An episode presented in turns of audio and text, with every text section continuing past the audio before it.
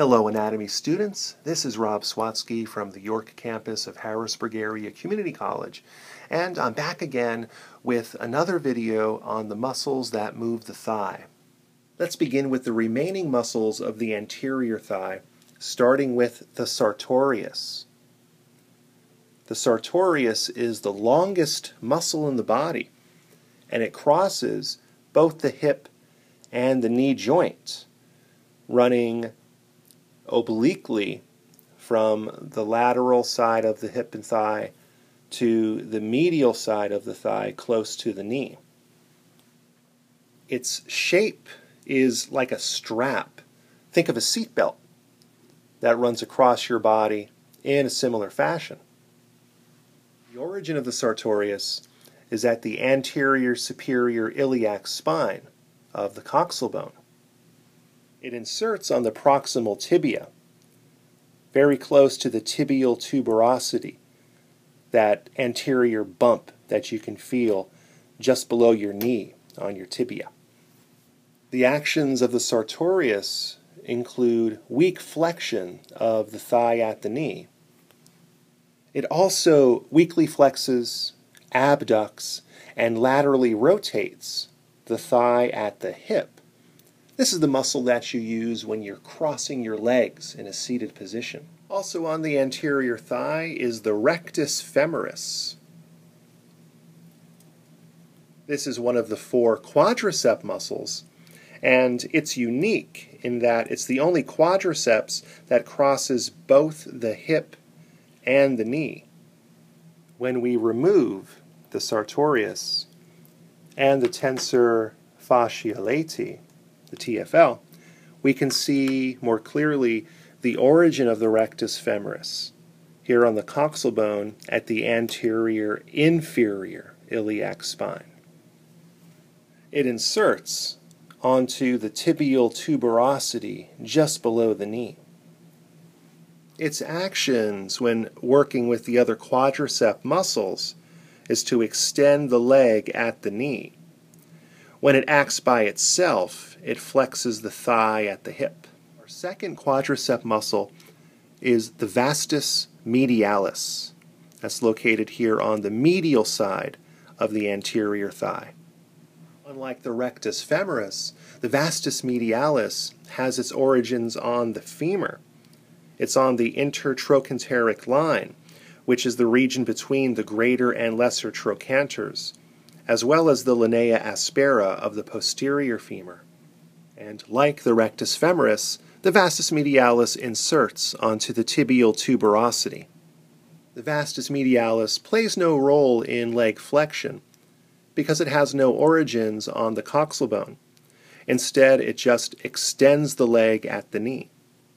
The third quadricep muscle is the vastus lateralis.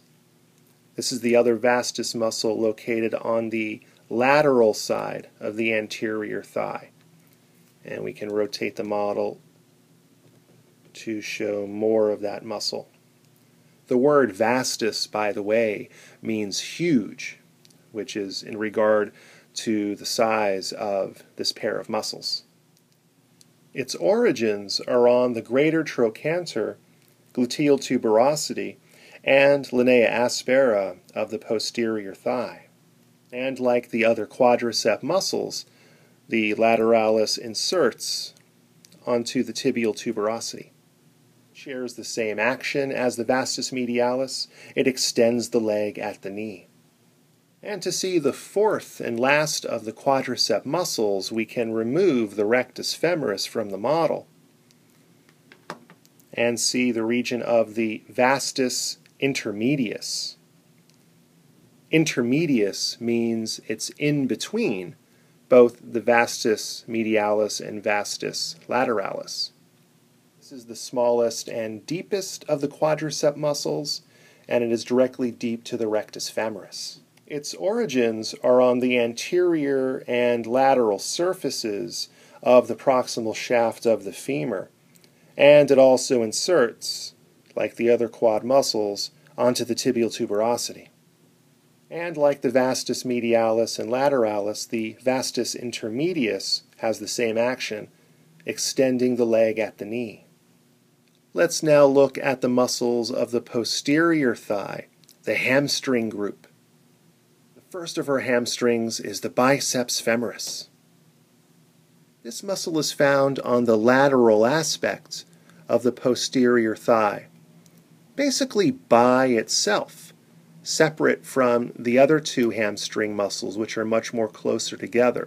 So you can remember the biceps femoris is by itself in its location. Like the rectus femoris of the anterior quadriceps group, the biceps femoris crosses both the hip as well as the knee joint. Its origins are on the ischial tuberosity of the posterior coxal bone, as well as the linea aspera of the posterior femur. Following the tendon of the biceps femoris down the thigh leads us to its insertion points, the head of the fibula and the lateral condyle of the tibia. Actions of the biceps femoris include flexion of the leg at the knee and extension of the thigh at the hip. The second of our hamstring muscles is the semitendinosus.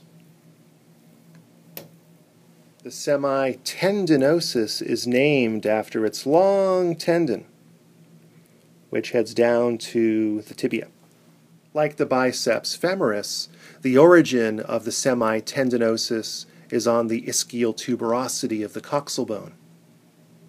It inserts onto the proximal shaft of the tibia, just a bit medial of the tibial tuberosity.